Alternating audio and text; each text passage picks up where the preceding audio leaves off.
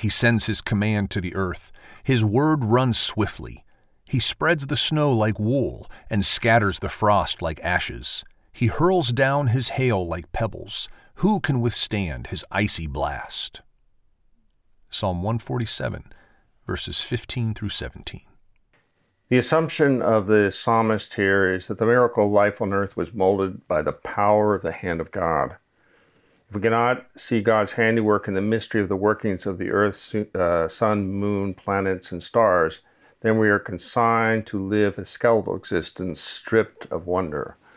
And the reason I kind of wrote that is I think one of the gifts of God is this sense of wonder at the mystery of creation, even though, um, well, not it's not so much even though, but but that through seeing what has been created and its glory, its its complexity, its everything, that if we are going through life without seeing that, we're missing most of the story. Yeah.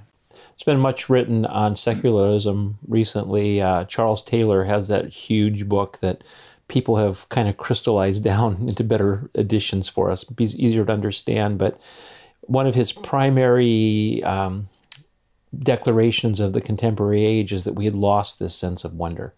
There's no um, no being uh, stupefied anymore, stupefied. You know, uh, no we have so much technology and we've been dulled in our senses so much that we're just not captured with beauty or mystery or goodness. And uh, the whole movement towards secular thinking kind of took some of the life out of us, and we need to recapture a sense of wonder.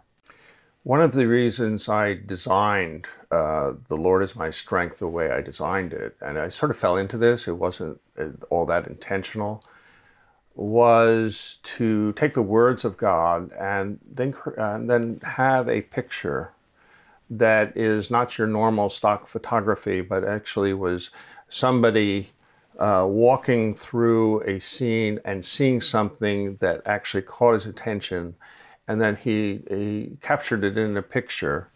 And I think that the response I have gotten to the book itself when I show it to people is this is beautiful. And all they're really saying is the wonder part that you just articulated. They're, that it's bringing them out, it's bringing that out in them. And I, I'm very delighted when I hear that. Yeah, and, and as the psalmist, we hope that it drives us to a response of praise, uh, acknowledging the Creator who is behind all this wonder.